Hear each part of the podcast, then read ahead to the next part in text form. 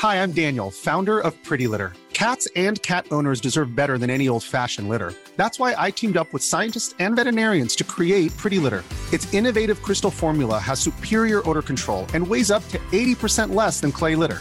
Pretty Litter even monitors health by changing colors to help detect early signs of potential illness. It's the world's smartest kitty litter. Go to prettylitter.com and use code ACAST for 20% off your first order and a free cat toy. Terms and conditions apply. See site for details. HIV is still an issue in Montgomery County. The more open we're able to talk about HIV, we treat it like any other health prevention. PrEP stands for pre-exposure prophylaxis. People who are not HIV positive, who may be at high risk for contracting the disease. This is a good choice for you. It's just a way for you to sort of take control and say, I'm going to do this to protect myself. Do it for them. Do it for you, Montgomery County. Learn more about PrEP, the HIV prevention medication. Visit doitforyoumc.org.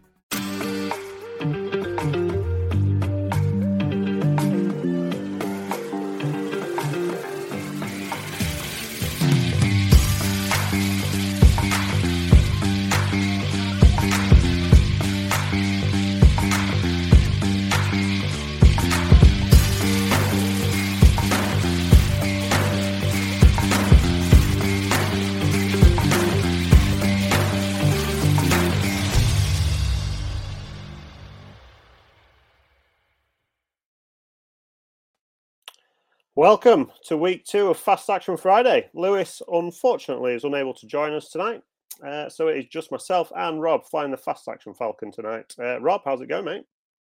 Very well, yeah. Had a good long week at work, getting all these articles out, and just it's nice to have a blockbuster Thursday night game to talk about again like there was last week. Did you catch any of it? Just watched some quick highlights this morning as I was having my breakfast. Yeah, there's some good things to talk about in here. It's going to be good. I imagine Lewis is probably listening along while doing Daddy Daycare. So hello, Daddy Daycare, Lewis. Yeah. Nice. All right then. Let's keep this snappy and get straight down to business then. So first up, our Thursday night throwback. All right. And so this week's Thursday game saw the Chargers travel to Arrowhead. Two teams got the week one win. But then they faced up in the divisional match, and it was a Charger game mixed with a standard Chiefs game, in the sense that the Chargers got the lead and then let the other team back in and blew it, whereas the Chiefs let the other team get ahead and then clawed it back to win it. So quite an entertaining game, really. Yeah, it was. And I know like the final score had the Chiefs win, but actually I felt Justin Herbert came away with a solid stat line, and he played rather well. So 33 completed passes on quite a few more than Mahomes as well. Yielded 334 yards, 3 touchdowns. So on the surface, looks great, but he also had an interception, a game-changing interception, and that turned into a 99-yard return score. And that was ultimately the score that separated the teams. To add insult to injury, or to injury to insult, Herbert also got an injury after the Chiefs took the lead. So quite tough viewing for Chargers fans, and I imagine for fantasy fans post-game. When it comes to Mahomes, he had a quiet night, 24 completions, 235 yards with 2 touchdowns. Some would say Asante Samuels' interception only hit the floor after the completion, but it's a close call. I think there's going to be quite a few chats about that in the near future, but you've got to go with what you dealt with. His delayed arm pass to Jarrett McKinnon, that was a thing of beauty. He's done that in the past, normally to Kelsey, but yeah, this time McKinnon was the recipient. And again, Justin Watson hit him with a cracking pass, took apart JC Jackson on the corner. Justin Watson cut inside, JC Jackson saw that hand coming out, but it was nowhere near, and yeah, a good reception. Yeah, it was, like you say, the McKinnon pass usually to the tight end, but it's quite good to actually see now that obviously Hill's gone as well. They're actually mixing things up, and it's changing their offense slightly, but still got the same trick plays, which is always good with that offense to watch. So yeah, interesting. All right, so the rest of the offensive players, I'll start with the Chargers. Obviously, Allen was out for this game. And after last week's no-show, it was nice to see Big Mike step up. He had a good 8 receptions for 113 yards and a touchdown, and he was catching some absolute monsters. So that was good to get him back into the game as well. Everett, he had a nice game too with 6 receptions for 71 yards. Then you got the two kind of unknowns still, I think, with Carter and Palmer. They're kind of newer names to the team. So Carter caught all 3 of his passes for 55 yards, and Palmer had 4 receptions for 30 yards. But he did pick up a touchdown as well, so that was good for his stats. For a second week now as well, the fullback, Horvath, is it Horvath? Horvath, yeah. Yeah, he had 1 reception for 1 yard and a touchdown. That's all it needs, isn't it? You need a yard and a touchdown. That's all it needs. So he's kind of sneaking some of those touches away on the goal line. So one to watch on is that one. Obviously not quite good enough to be putting in the fantasy teams, but he keeps on stealing touchdowns. So obviously rushing as well. Then we've got Eckler. He had 14 attempts for only 39 yards, but he did have 9 receptions for 55 yards. The other two running backs in Kelly and Michelle, they didn't really get used. Tough one, that one, because Michelle, when the Chargers got down to the red zone close to the line, they brought Michelle in and he got stuffed at the 1 yard line, and you didn't really see much again from him from the red zone. Like it was a bit more of a mix, but yeah, that was a chance for Michelle to score and didn't take it. And you never know, you might see Eckler getting more carries closer to the Russian touchdowns, closer to 20 and the 10 and the 5. The red zone and obviously, I'm not going to touch on it too much, but the D, in which you'll talk about in a minute, it actually helped the Chargers a lot, but it had quite a few short fields, so that kind of contributed to quite a few of the minimal stats for everyone, apart from obviously Big Mike, who was balling out. Chiefs, CH, he had 8 rush attempts for 74 yards with an extra 4 receptions for 44 yards to top up his stats.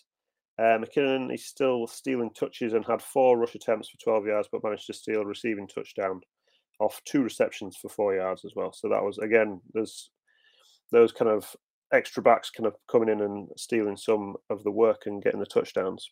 Yeah, I mean, Pacheco's been dropping himself in there, but no sign of Ronald Jones yet.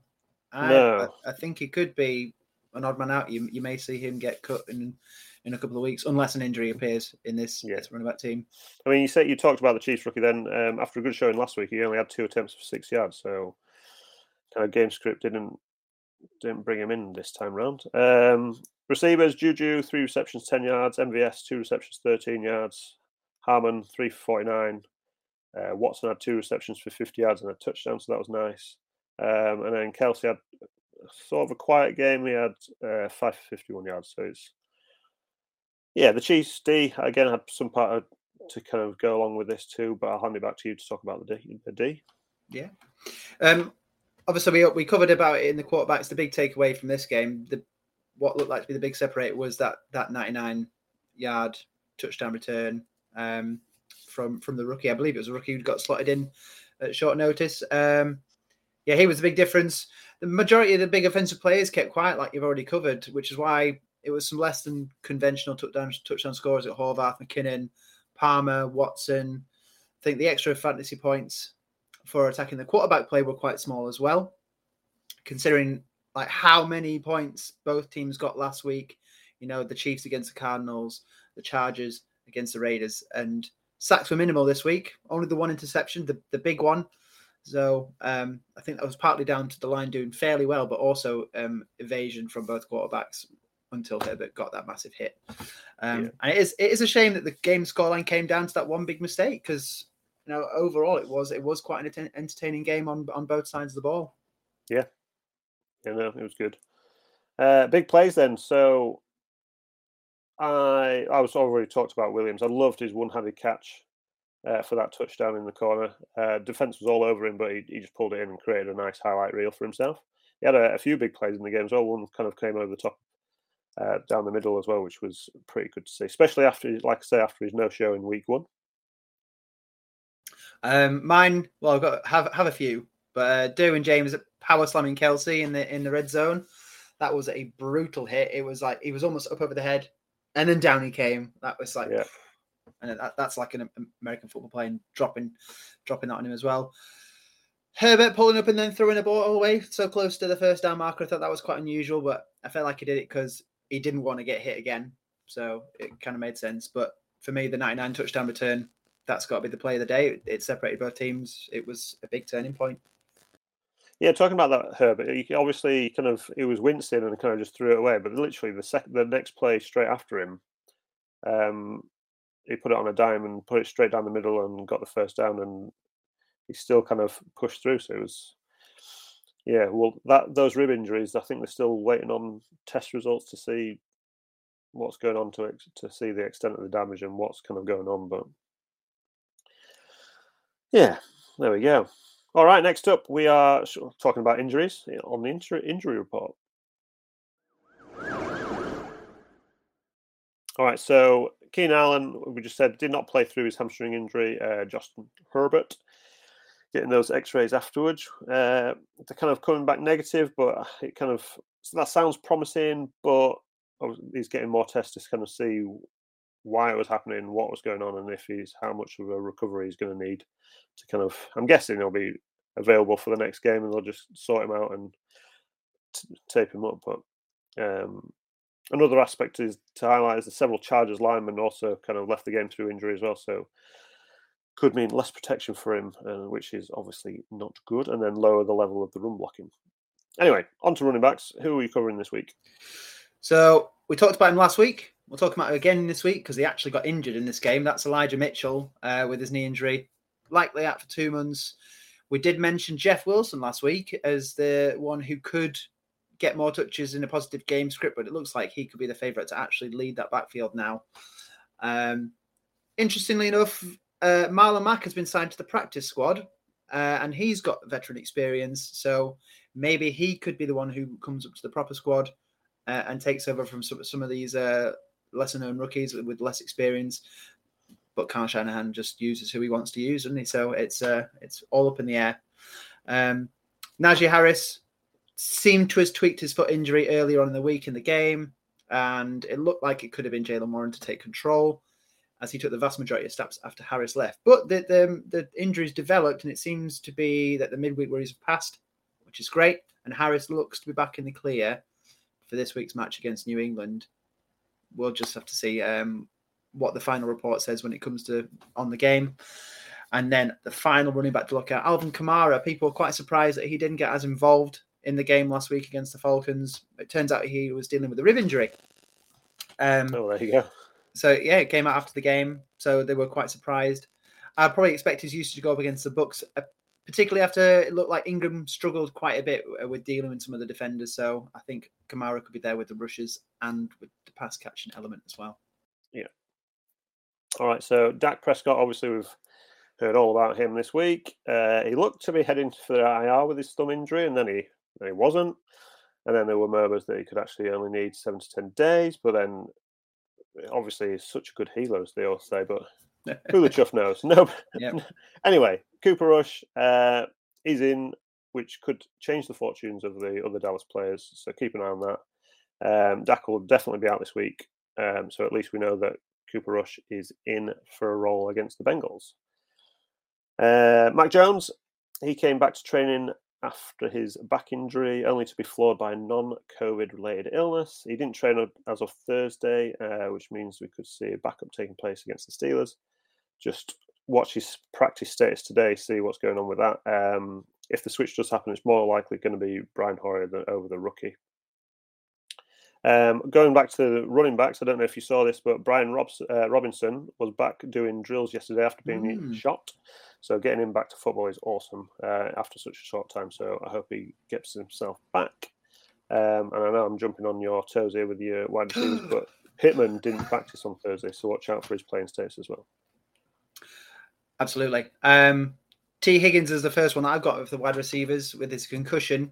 He hasn't yet completed the protocol, and now he's started to miss training for personal reasons as well. So there's two reasons that he could be missing the game this weekend. You could expect Tyler Boyd to get a boost here. You know, he has done it before. He could do it again. But something of note to recognise is that Hayden Hurst, my boy. The tight end, your boy, yeah, he got a healthy target share once Higgins had left the field. So that's something to bear in mind when you're making your lineup selections this week. And then Wandale Robinson for the New York Giants. This is going to be big news for Lewis when he talks about his flex of the week later on. Lewis has sent a video in, so he gets to talk about his flex of the week.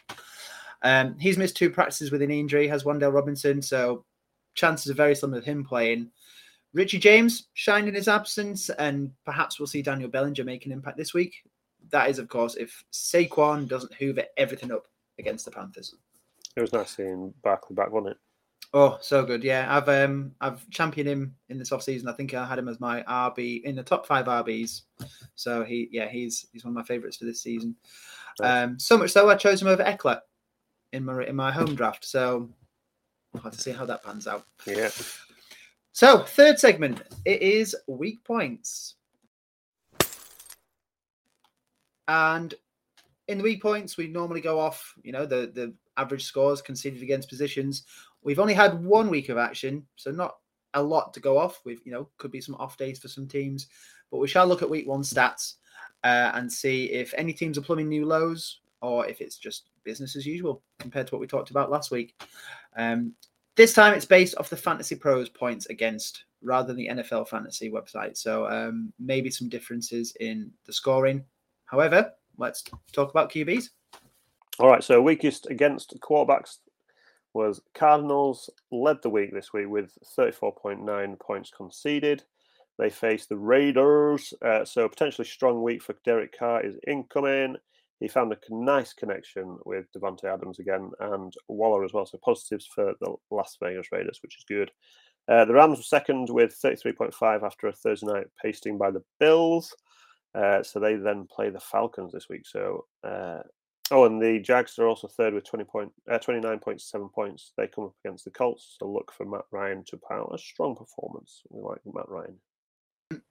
Yeah, we do indeed. If Pittman's not in, though, we may see him moving around a bit more. Naheem Hines is still out there as well. He nice. Could be a good pass-catching option. Speaking of Naheem Hines, running backs, the weakest against running backs last week were the Eagles. 40.5 points against the Lions. This week they play the Vikings. So it could be a big week for Dalvin Cook and Alan Batterson if he gets involved. It could be a big game on the cards there. And that's a nice link into the Arizona Cardinals, who are second on this list. And like we've said before, they play the Raiders. So it looks like many positions are going to feast against the Raiders here. It could have just been an off week against the Chiefs, but with Jacobs, Zamir White, Brandon Bolden in a surprising pass-catching role rather than Amir Abdullah, there's quite a few options there to choose from. And then sadly, the third team is the Panthers, who got run over by the Browns last week. And yeah, could this be the continuation of Saquon's season? I mean, hopefully not, but for my fantasy teams, I don't think I would mind. Yes, a double-edged sword there for you. You want Barkley to be going off, but you don't want him going off against a team. So yeah. All right, weakest against the wide receivers. The Rams got torn apart by Buffalo for 52.2 points.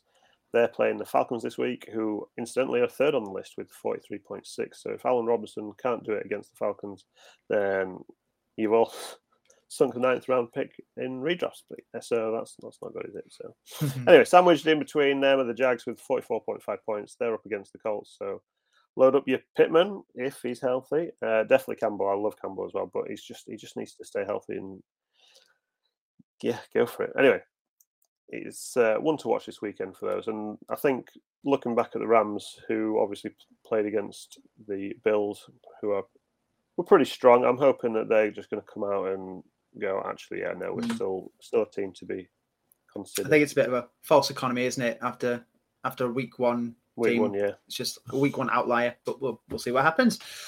Weakest against tight ends. Oh, it's the Cardinals again. Oh, 30.2 points. I wonder how many points they got given against them.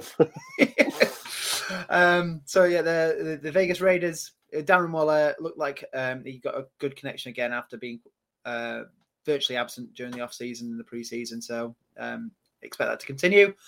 The Broncos conceded 26.2 points. So they're up against Houston. And we all saw what OJ Howard did after joining the Texans late on in the preseason. So could that continue? I personally think it could do. You know, dominate that depth chart position, pick up those tasty red zone targets. And then the Falcons again in third position, 20.1 points. So Tyler Higbee, lock him in, load him in. Nice. Right then, our final segment of the week is Flex of the Week. Nice. So I had two this week. I'm obviously going to only talk about one. So I'm just going to go with it. So Jamal Williams, 2 touchdowns for him last week. Granted, he only had 11 rushing attempts for only 28 yards. However, the Lions like to keep bringing him into the game, and Swift has been injured this week and missing practice, so it could end up getting potentially more workload this week. And we'll see how Swift goes, but it's just one to watch. I like Williams. I've got him in quite a few of my fancy teams as my backup running back on the bench. So yeah, me too. And I think this is closer than a lot of primary and secondary backs, a lot closer to a committee than a lot of people think, just because, like you say, they will use him in various situations, and those touchdowns give a lovely little boost to any fantasy score. My pick was fairly reliable at the Raiders, so it's not Hunter Renfrow this week. It's someone who was there last year. It's Zay Jones, who has moved to the Jags. He is second, in my opinion, in that wide receiver group behind Christian Kirk, and Kirk will draw that primary coverage. I believe he's third receiving option overall behind Kirk and Etienne, because I think Etienne is going to see just as much, if not more, of the ball in the air this week. First week, Zay Jones saw a really decent workload, 6 completions on 9 targets for 65 yards in a game that the Jags were behind in a lot. And it's likely that the same will happen again against the Colts this week. The Jags do struggle, you know, like they make mistakes. We saw a few mistakes in the first week. The great news is that the Colts also conceded 4 worst fantasy points against the Texans, and that surprised a lot of people. So if the Texans can surprise them against the Colts, then I think the Jags could do the same as well. This time we've got Lewis delivering his message via video. So he sent in earlier today. He didn't want to miss out on the fun. So here is Lewis's pick. What is going on, Rush Nation? I am gutted not to be joining Rob and Pitsy this week on Fast Action Friday, but I couldn't miss out on all the fun, and here is my flex of the week. Sterling Shepard for the New York Giants against the Carolina Panthers. He had a decent showing last week with just over 16 points, enough to finish as a wide receiver too. After the injury he picked up last season, that is very solid. He's got the potential to lock down that wide receiver 1 role in New York as well. Saquon Barkley led the team in receptions with 7 last week, but we seen what Nick Chubb and Kareem Hunt done to Carolina in week 1. They ran all over them, so I wouldn't be surprised to see Barkley used more in the rushing game than in the receiving. Plus, for me, the culture that Brian Daboll is building in New York, that game's got a potential to be a shootout. Naturally, the wide receivers are going to eat more. Plus, that beautiful touchdown he scored last week, Sterling Shepard. You probably had to grab him off the waiver wire. Do not let them $5 go to waste on your bench. Get him in the flex. Love spot. That. Thanks for that, Lewis. That was good. Right then, Rob. That is it. Another Fast Action Friday in the books. It's always fast. That's what we want it to be. So thanks for tuning in. Hopefully, Lewis will get you back next week and joining in all the fun properly. But until that next week, keep rushing.